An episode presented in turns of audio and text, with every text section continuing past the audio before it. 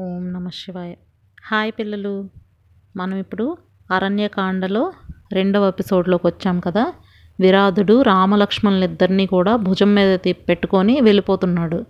ఇప్పుడు ఇందాక సీతాదేవిని నడుము పట్టుకొని ఇక్కడ తెచ్చి దించాడు కదా ఆవిడ ఉండిపోయింది వీళ్ళు వెళ్ళిపోతున్నారు. ఇంకా వెంటనే ఈవిడికి ఇంకా భయం వేసేసింది. వెంటనే రెండు చేతుల్లా పైకెత్తి పెద్దగా అరవడం మొదలుపెట్టిందనమాట. అయ్యో నా దశరథ రాముణ్ణి లక్ష్మణ్తో కలిసి భయంకరమైన రాక్షసుడు అపహరించిపోతున్నాడు ఎక్కడికి వెళ్ళిపోతున్నాడో అని మళ్ళీ ఆ రాక్షసుడితో అంటుందన్నమాట. ఇక్కడ ఉన్న నన్ను తోడేళ్ళు కానీ పుల్లు కానీ చిరుతపులు కానీ ఏదో ఒకటి తినివేస్తుంది. కాబట్టి ఆ రామలక్ష్మణుని ఇక్కడ విడిచిపెట్టి నన్ను తీసుకొని వెళ్ళిపో. నీకు పుణ్యం ఉంటుంది నీకు నమస్కారం అని అంటుంది. అంటే వాళ్ళు కనీసం బ్రతుకుతారు కదా నన్ను చంపేసినా పర్వాలేదు అని ఆవిడ ఉద్దేశం అనమాట పాపం. అలా ఏడవడం మొదలుపెట్టింది. అయితే అలాంటి వింటున్న కొద్దీ రామలక్ష్మణులు ఇద్దరికి కూడా ఇంకా తొందరగా వీడిని చంపేయాలి అని ఇంకా అనిపించడం మొదలుపెట్టింది. వెంటనే లక్ష్మణుడు ఆ ఎడమ చేతిని ఖండించేశాడు రాక్షసుడిది. రాముడు కుడిభుజాన్ని ఛేదించేశాడు. సో రెండు చేతులు లేవు ఇప్పుడు వాడు ఒక్కసారిగా వాడికి భయం వేసేసింది వాడి ప్రాణాలు అయితే పోవు కానీ పార్ట్లు తీసేస్తున్నారు వీళ్ళు. లెఫ్ట్ హ్యాండ్ ఒకడు రైట్ హ్యాండ్ ఒకడు తీసేసాడు. అయితే ఇంకొకసారిగా నేల మీద పడిపోయాడు. పడిపోయిన వెంటనే వాళ్ళు అసలు పిడికిళ్ళతోని ఇలా గుద్ది గుద్ది అలాగే వాళ్ళ మోకాళ్ళతో కూడా ఇలా పొడిచి కాళ్ళతో తన్ని ఇంకా రకరకాలుగా వాడి బాడీ అంతటినీ పిండి పిండి చేసేస్తున్నారు. అసలు ఎన్ని రకాల బాణాలు కొట్టినా ఎంతగా ఖడ్గంతో గాయపరుస్తున్నా చేతులను ఖండించేసి కింద పడేసి పిండి పిండి చేసేసిన రాక్షసుడు మాత్రం చావట్లేదు. అది ఇప్పుడు వరం అనుకోవాలా శాపం అనుకోవాలా? దీన్ని బట్టి మనకు తెలిసేదేంటి? రొటీన్లో అన్నీ వెళ్ళాలి తప్ప కావాలని ఎక్కడో ఏదో విచిత్రమైన కోరికలు కోరితే దానివల్ల వచ్చే బెనిఫిట్ కన్నా నష్టమే ఎక్కువ. సో వీడు చావలేదు. వాళ్ళేమో హెరాస్ చేసి వదిలేస్తున్నారు ఇంకా. ఇంకా చూసాడు రాముడు. ఎంతకీ చావట్లేదు వీడు. వెంటనే లక్ష్మణుడితో అంటున్నాడు లక్ష్మణ వీడు వరాలు పొందాడని చెప్పాడు. శస్త్రాలతో వీడిని జయించలేం. కాబట్టి వీడిని భూములు పాతి పెట్టేద్దామని చెప్పాడు. అయితే అది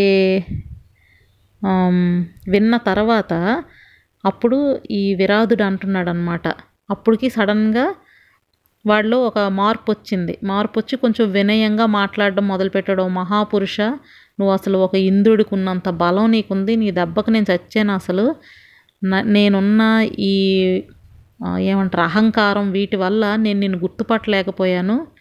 నువ్వు కౌసల్యాదేవి యొక్క కొడుకైన శ్రీరాముడు అని ఇప్పుడే నేను గుర్తుపట్టాను. ఈ మహాసాధ్వి సీతాదేవి అతని లక్ష్మణ స్వామి అని నేను ఇప్పుడు అర్థం చేసుకున్నాను.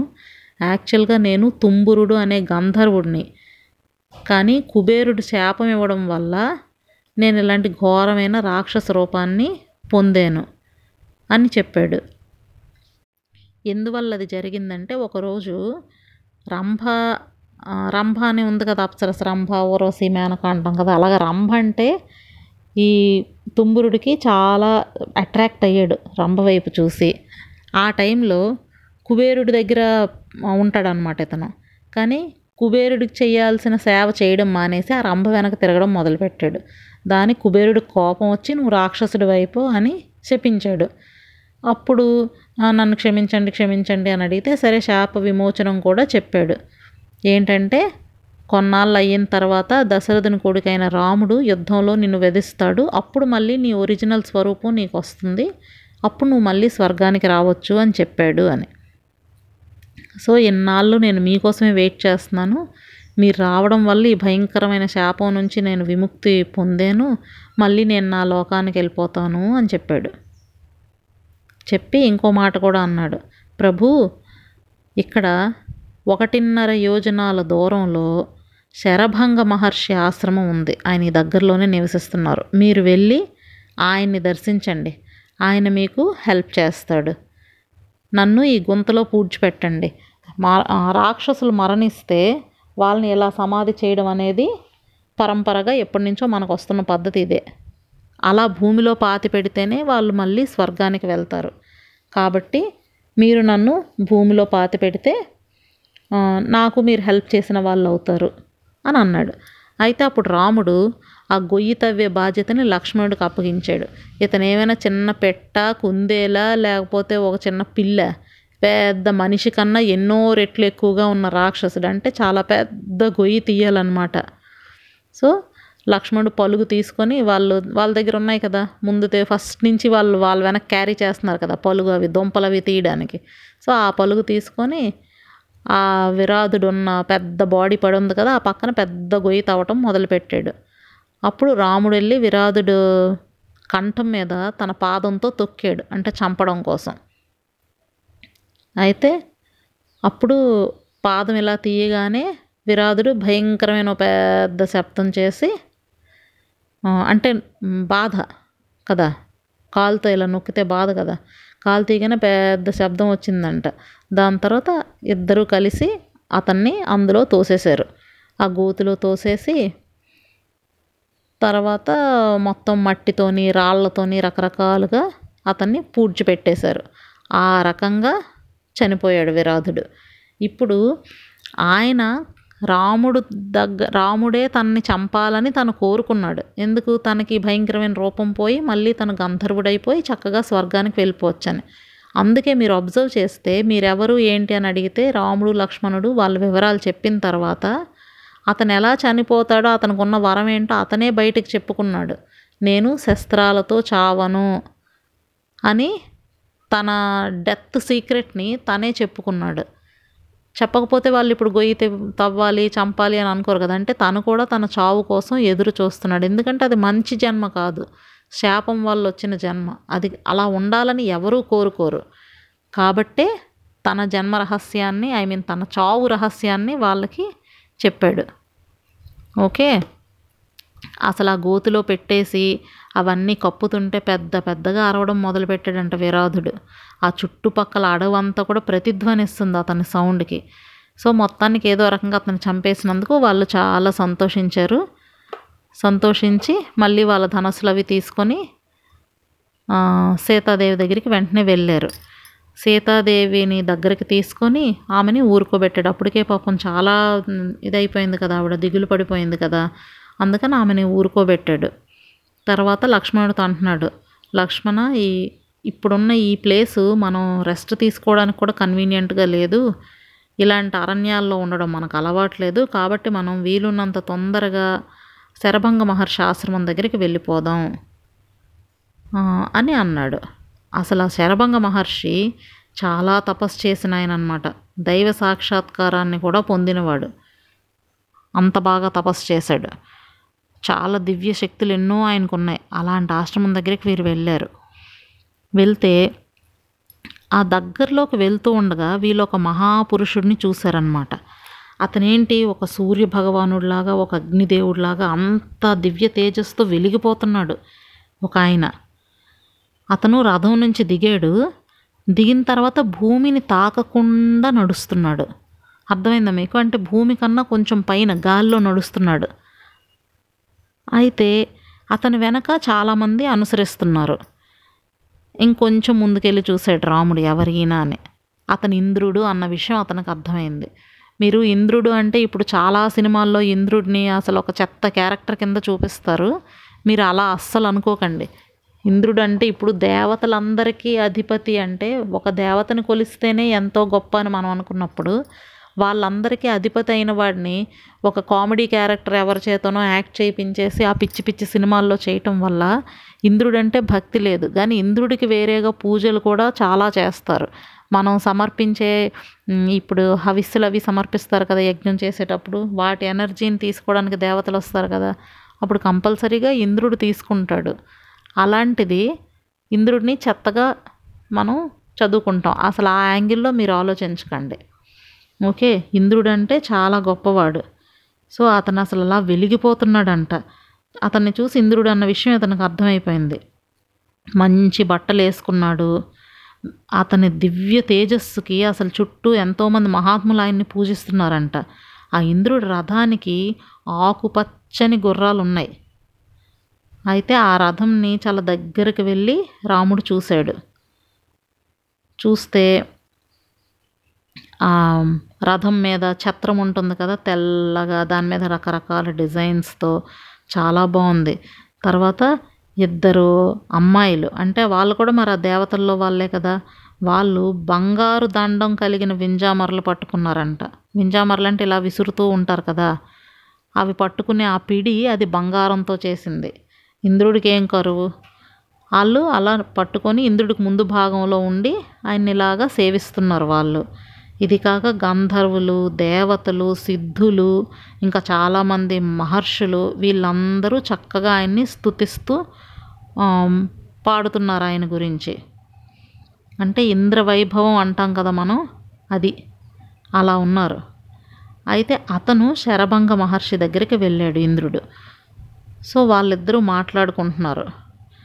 మాట్లాడుకుంటుంటే రాముడు ఈలోగా లక్ష్మణుడు వచ్చాడు వెనకాతల లక్ష్మణుడికి చెప్తున్నాడు అనమాట లక్ష్మణ చూడు అసలు ఆకాశంలో అంటే రథమేమి నేల మీద దిగదు కదా ఆకాశం దగ్గరే ఉంటుంది. అక్కడి నుంచే కదా ఆయన గాల్లో నడిచేస్తున్నాడు.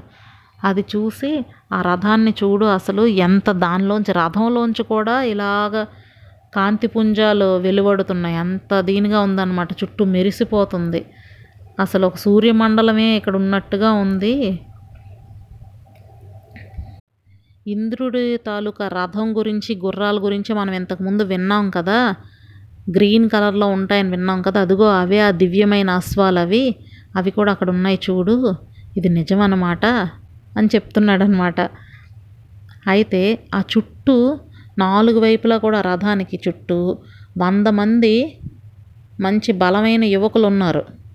వాళ్ళ చెవులకి మంచి పెద్ద పెద్ద కుండలాలు పెట్టుకున్నారు చేతిలో ఖడ్గాలు అలా మంచి ఫుల్ స్ట్రాంగ్గా ఉన్నారనమాట బట్టలన్నీ కూడా రెడ్ కలర్ వేసుకొని అలా ఉన్నారు వాళ్ళు. అయితే లక్ష్మణుడికి అంటున్నాడు చూసావా? వాళ్ళందరూ చూస్తుంటే ఇంచుమించుగా ట్వంటీ ఫైవ్ ఇయర్స్ ఆ ఏజ్లో ఉన్నట్టుగా వాళ్ళు కనిపిస్తున్నారు ఆ కుర్ర వాళ్ళందరూ అంటే దేవతలు ఎప్పుడూ కూడా ట్వంటీ ఫైవ్ ఇయర్స్ ఏజ్లోనే ఉంటారనేది మనకు తెలిసిన విషయమే. కాబట్టి వీళ్ళందరూ కూడా దేవతలు అనమాట ఈ యువకులందరూ కూడా నేను అసలు ఇంద్రుడని నాకు బాగా స్ట్రాంగ్గా అనిపిస్తుంది. అసలు అతను ఎవరు ఏంటని నేను ఇప్పుడే తెలుసుకొని వస్తాను. నువ్వు సీతాదేవితో పాటుగా ఇక్కడే ఉండు. నేను ఇప్పుడే ఒక్క క్షణంలో వెళ్ళి ఆ విషయాలు ఏంటో కనుక్కొని వస్తానని శరభంగాశ్రమం వైపు వెళ్తున్నాడు.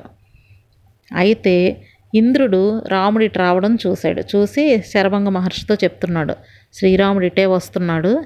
ఆయన ఇక్కడికి వస్తే నేను ఆయనతో మాట్లాడాలి కదా. సో ఇప్పుడు అది కరెక్ట్ కాదు కాబట్టి ఆయన ఇక్కడికి వచ్చి నాతో మాట్లాడడం ఇలాంటివన్నీ జరగకముందే నేను ఇక్కడి నుంచి వెళ్ళిపోతాను. ఆయన వహించిన దీక్ష ముగిసిపోయిన వెంటనే నేను ఆయన్ని కలుస్తాను. ఆయన తను ఇప్పుడు ఒక లక్ష్యం మీద ఉన్నాడు కదా ఏంటి ఆ లక్ష్యం? రావణాసురుడిని చంపడం. అందుకే కదా రాముడు వచ్చాడు. అందుకు ఆయన లక్ష్యం అయిపోయిన వెంటనే లక్ష్యం సాధించిన వెంటనే నేను ఆయన్ని దర్శిస్తాను. దేవతలకు కూడా సాధ్యం కాని పని ఇప్పుడు ఆయన చేయడానికి చేయబోతున్నాడు. అలాంటి ఘనకార్యం అయిన తర్వాత నేను ఆయన్ని దర్శిస్తాను అని చెప్పి వెంటనే ఇంద్రుడు వెళ్ళిపోయాడు అనమాట ఆ గుర్రాలు పూంచిన గ్రీన్ కలర్ గుర్రాలు పూంచిన రథం ఉంది కదా ఆ రథం ఎక్కేసి స్వర్గానికి వెళ్ళిపోయాడు. తర్వాత రాముడు అయ్యో వెళ్ళిపోయాడు కదా ఇంక వెనక సీత లక్ష్మణుడు వాళ్ళతో కలిసి రాముడు ఇక్కడికి వెళ్ళాడు శరభంగ మహర్షి దగ్గరికి. ఆయన ఆయన్ని చూడగానే వాళ్ళు చక్కగా పాదాభివందనం చేశారు. తర్వాత అక్కడ ఆసనాల్లో కూర్చున్నారు. కూర్చున్నాక అప్పుడు రాముడు అడిగాడు ఇంద్రుడే కదా వచ్చిన ఆయన ఎందుకు వచ్చారు? ఏమిటి మహర్షి? అని అడిగాడు. అప్పుడు శరభంగ మహర్షి అన్నాడు ఇంద్రుడు బ్రహ్మదేవుడు ఇక్కడికి పంపిస్తే వచ్చాడు. ఎందుకు పంపించారు? అంటే నన్ను బ్రహ్మలోకానికి తీసుకొని వెళ్ళడానికని వచ్చారు. ఈ జితేంద్రియులు తప్ప మామూలు వాళ్ళు వెళ్ళలేరు. జితేంద్రియుడు అంటే ఇంతకు ముందే మీకు చెప్పాను. ఇంద్రియాలన్నిటి మీద కూడా జయించినవాడు. ఇంద్రియాలని జయించినవాడు. ఆ ఇంద్రియాల మీద నిగ్రహం కలిగిన వాడు అనమాట సో జితేంద్రియుడిని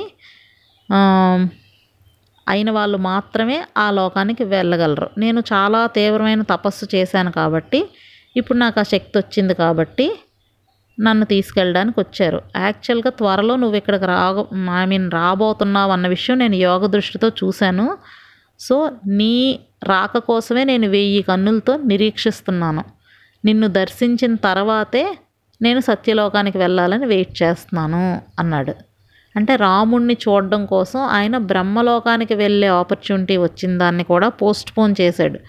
ముందు నిన్ను చూసి తర్వాత నేను అటు వెళ్దాం అనుకుంటున్నాను. అందువల్ల ఇప్పటి వరకు వెయిట్ చేశాను. నా తపశ్శక్తి వల్ల నేను ఇప్పుడు ఈ బ్రహ్మలోకానికి వెళ్ళడం అవని రకరకాల సుఖాలు ఏవైనా సరే అనుభవించగలిగే అన్ని స్వర్గానికి వెళ్ళడం దేనికైనా సరే కావలసిన శక్తి ఇప్పుడు నా దగ్గర ఉంది. సో ఆ తపస్సు యొక్క ఫలితాన్ని అంతటిని నా దగ్గరికి వచ్చిన నీకు ఇప్పుడు నేను సమర్పిస్తున్నాను అని తన తపశ్శక్తి అంతా రాముడికి ధారపోసాడు శరభంగ మహర్షి. మహర్షులు ఎంత త్యాగమూర్తులో మీకు దీనివల్ల అర్థం కావాలి. మనం విశ్వామిత్రుడు చేసిన తపస్సు విన్నాం భగీరథుడి తపస్సు విన్నాం కదా? దానిలో మీకేం తెలిసింది? కొన్ని వందల సంవత్సరాలు వేల సంవత్సరాలు తపస్సు చేస్తారు అన్నీ మానుకొని. ఎంతో కష్టపడి. అలాంటి తపశ్శక్తిని చాలా సింపుల్గా రాముడికి దారబోసాడు ఆయన. రాముడు ఏమైనా అడిగాడా? అడగలేదు. ఇంకెవరైనా చెప్పారా మీ తపశ్శక్తిని ఇవ్వండి అని? చెప్పలేదు. కానీ ఎందుకు ఇచ్చాడు? ఎందుకు అంటే ఇక్కడున్న మహర్షులందరూ ఎన్నో సంవత్సరాలుగా వాళ్ళు సంపాదించిన తపశ్శక్తిని అందరూ కూడా రాముడికి ఇవ్వడం మొదలుపెట్టారు. ఇస్తేనే ఆ బలంతో తను వెళ్ళి రావణాసురుడిని సంహరించగలడు. లేకపోతే రావణాసురుడేమి మామూలు వ్యక్తి కాదు అంత ఈజీ కాదు. ఇంతకు ముందు ఇతను ఎవరెవరిని కలిశాడు? భరద్వాజ మహర్షి వాళ్ళందరిని కలిశాడు చూడు. వాళ్ళు కూడా తమ తపశ్శక్తిని రాముడికి ధారపోశారు. అంతకుముందు మనం విశ్వామిత్రుడు కూడా ఆయన ఉన్న శక్తులన్నీ వీళ్ళకి ధారపోసిన విషయం మనం చూసాం. మనకి ఎప్పుడూ కూడా ఋషి రుణం అనేది ఉంటుంది అని మనకి పెద్దలు చాలామంది చెప్తూ ఉంటారు. మీరు విన్నారో లేదో. అంటే తల్లిదండ్రుల పట్ల మనకి రుణం ఉంటుంది. పితృ రుణం అంటాం. అందుకనే కదా వాళ్ళకి పిండం పెడతారు చనిపోయాక ఇవన్నీ చేస్తారు. అలాగే ఋషుల పట్ల కూడా మనం రుణపడే ఉంటాం. ఎప్పుడూ కూడా. ఎందుకు అంటే ఇలాంటి వాటి వల్లే. మనం ఈరోజు ఇంత హ్యాపీగా సేఫ్గా బ్రతుకుతున్నామంటే ఒకప్పటి వాళ్ళ కష్టాన్ని వాళ్ళు ఏమాత్రం సెల్ఫిష్నెస్ లేకుండా ప్రపంచానికి ఉపయోగపడడం కోసం వాళ్ళు వాటిని యూస్ చేశారు కాబట్టి. సో ఇప్పుడు తన తపశ్శక్తి అంతటిని అక్కడికి ఇచ్చేశాడు. ఇచ్చిన తర్వాత అప్పుడు రాముడు ఆ తపశ్శక్తి అంతటిని ఆ ఫలితాన్ని అంతటిని స్వీకరించిన తర్వాత రాముడు అన్నాడు ఈ వనంలో మేము ఎక్కడ నివసించాలో దానికి అనువైన ప్లేస్ ఏదో మీరే మాకు సజెస్ట్ చేయండి అని అడిగాడు. అప్పుడు మహర్షి చెప్పారు ఇక్కడ దగ్గరలో సుతీక్ష్ణ మహర్షి అని ఒక ఆయన ఉన్నారు. ఆయన ఈ అడవిలోనే నివసిస్తున్నారు. ఆయన మీకు చాలా హెల్ప్ చేయగలుగుతారు. కాబట్టి ఈ వన ప్రదేశంలో ఒక పవిత్ర స్థలంలో చక్కగా ఎక్కడ ఉండాలి ఏంటి అనేది ఆయన చెప్తారు. కాబట్టి ఆయన దగ్గరికి మీరు వెళ్ళండి. మీకు సరైన అరేంజ్మెంట్ ఆయన చేస్తాడు అని చెప్పాడు. ప్లస్ అటు ఎలా వెళ్ళాలో అవి కూడా చెప్పాడు. ఇప్పుడు ఈ మందాకిని నది వెళ్తూ ఉంటుంది ఆ రూట్లో ఎలా వెళ్ళాలో ఆ డైరెక్షన్స్ అన్నీ చెప్పాడు. ప్లస్ రాముడికి ఇంకో మాట కూడా ఉన్నాడు. రామా ఒక్క క్షణం నువ్వు ఇక్కడ కొంచెం ఆగితే నేను నిన్ను దర్శించటం కోసమే ఇన్నాళ్ళుగా ఈ బాడీని ఇలా కాపాడుకుంటూ ఇక్కడ ఉన్నాను నేను. ఇప్పుడు నిన్ను దర్శించాను కాబట్టి నేను ధన్యుడిని అయిపోయాను. కాబట్టి పాము కుబుసం విడిచిపెడతా చూడండి దాని స్కిన్ని విడిచిపెడుతుంది. అలాగా నేను కూడా ఈ శరీరాన్ని విడిచిపెట్టేస్తాను. అంతవరకు నువ్వు ఇక్కడే ఉండు అని చెప్పాడు. చెప్పి వెంటనే ఆ అగ్నిని ప్రతిష్ఠించాడు. అక్కడ అన్ని రకాల మంత్రాలు అన్నీ పఠించాడు. నేతిని హోమం అంటే హోమం కాలుస్తారు కదా అందులో నేతిని అంతా వేసి అంతా హోమం కాలుతూ ఉండగా మహర్షి అగ్నిలోకి ప్రవేశించేశారు. చూసావా? సింపుల్గా మనకి చిన్నది తగిలితేనే మంట మంట అంటాం కదా ఆ మహర్షి అగ్నిలోకి ప్రవేశించేశారు. ఆ బాడీ అప్పటికే శుష్కించిపోయి అలా ఉంది కదా బాగా ఓల్డ్ పర్సన్ కదా అతను ఆ వెంట్రుకలు ఆ పూర్తిగా ఇదైపోయిన పాడైపోయిన చర్మం ఎముకలు ఇవన్నీ కూడా అగ్నిలో కాలిపోతున్నాయి.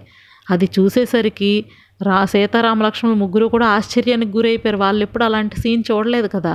ఒక మనిషి అలా కాలిపోవడం అనేది అసలు ఊహించుకుంటేనే ఎంత భయం వేస్తుంది కదా.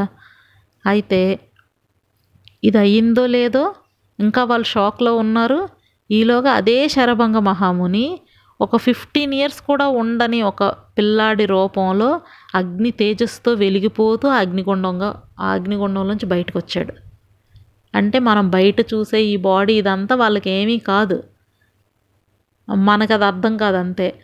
ఆయన చక్కగా ఆ బాడీని విడిచిపెట్టేసి ఒక చిన్న పిల్లాడిగా అందులోంచి బయటకు వచ్చాడు తర్వాత అక్కడి నుంచి ఆయన బ్రహ్మలోకానికి చేరిపోయి వెళ్ళిపోయాడు. చక్కగా సత్యలోకంకి వెళ్ళిపోయాడు. వెళ్ళిపోయిన వెంటనే బ్రహ్మదేవుడిని దర్శించాడు. బ్రహ్మదేవుడు అతన్ని చూసి మహాముని వెల్కమ్ వెల్కమ్ అని పిలిచారనమాట ఓకే?